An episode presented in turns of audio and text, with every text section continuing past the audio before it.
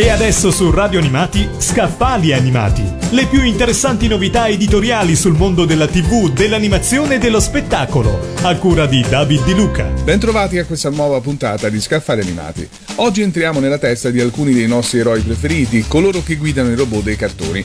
Lo facciamo con un volume dal titolo più che eloquente, Anime robotiche, l'evoluzione della psicologia dei protagonisti degli anime robotici, curato da Claudio Cordella e pubblicato da Edizioni Imperium.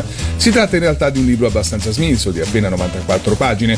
In cinque capitoli viene ripercorsa l'evoluzione di questa categoria di personaggi, dai supereroistici Actarus, Tetsuya e Hiroshi dei super robot degli anni 70, passando per i piloti più normali dei Real Robot anni 80, per arrivare ai piloti pieni di contraddizioni etico-morali esistenziali degli anime come Evangelion negli anni 90-2000. Si tratta insomma di una vera e propria psicanalisi dei personaggi, condotta attraverso le sinossi delle serie animate. La lettura è molto scorrevole, cosa non scontata nei libri di questo tipo. Altro aspetto notevole, soprattutto considerando le dimensioni esigue del volume, le molte note con citazioni di altri saggi e la copiosa bibliografia finale.